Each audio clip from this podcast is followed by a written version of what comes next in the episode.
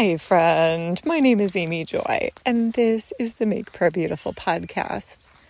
I am recording this during the last week of June as we've been praying most of the month for uh, the prayer of Jabez. May the Lord bless me indeed, enlarge my territory. May his hand be with me and keep me from pain. And throughout the month, I've had little messages from people some of them are like, here's my incredible testimony. I'm so excited. And of course, we love those and we celebrate them. Bob and I give each other virtual high fives over the phone. And then we have some emails where people are like, I am barely keeping my head above water right now. I actually don't want to ask for more. Thank you anyway.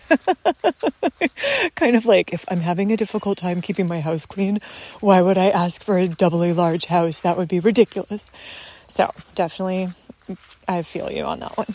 So, one of the things that I appreciated in the original, very famous Prayer of Jabez book by Bruce Wilkins, something or other, uh, Wilkinson, I think, he talked about how the reason why the request goes in the way that it does is because if the Lord does indeed enlarge your territory and influence, you're going to need some help because it gets overwhelming.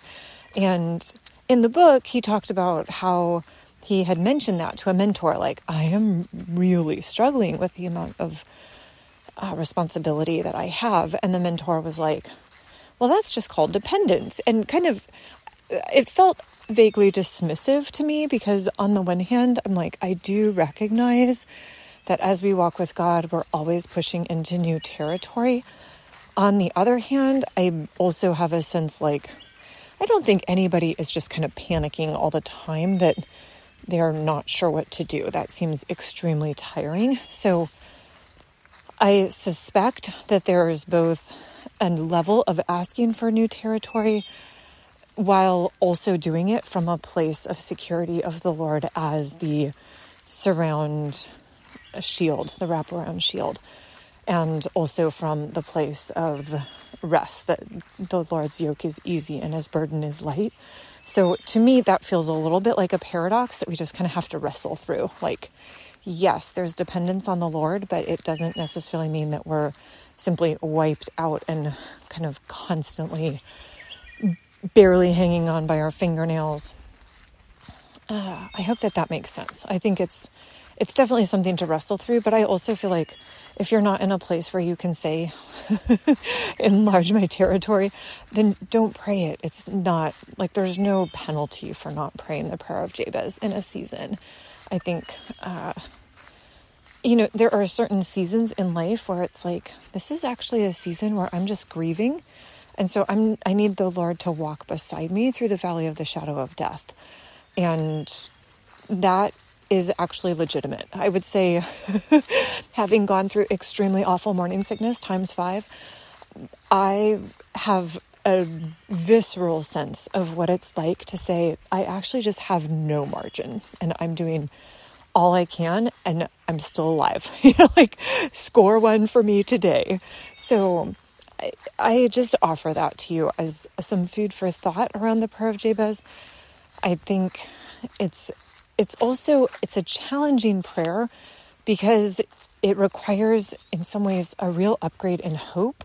And so to me, I would not say that naturally I traditionally come from an abundance of hope. I think, you know, my husband would even say about me, like, well, you had entire years where you were just kind of a long face and wouldn't smile, you know. So the idea of saying, okay, this is a way of strengthening my hope muscles or saying, yeah, no, Lord, I want to actually believe what you say in your word about how you bless the righteous. And that could have a lot of different meanings. Obviously, you bless us with your presence.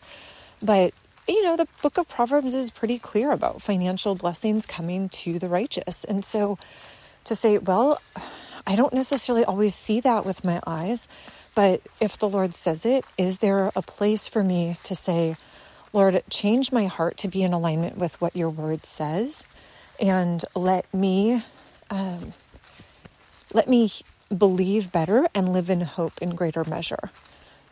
Having said that, I will also say I recognize that our hope muscles can get tired. kind of like I would say probably our self control muscles can get tired by the end of a day. And really, probably even our love muscles can get tired. You know, like sometimes we're just done loving that difficult person and need a little break. So I would say if we look at the military as an example, they understand the concept of rest and recovery. That after you've been on the front for a while, you actually do need to go and just have some time away from the intensity. We recognize this in the scriptures six days you shall labor and do all your work, but the seventh is the Sabbath unto the Lord your God.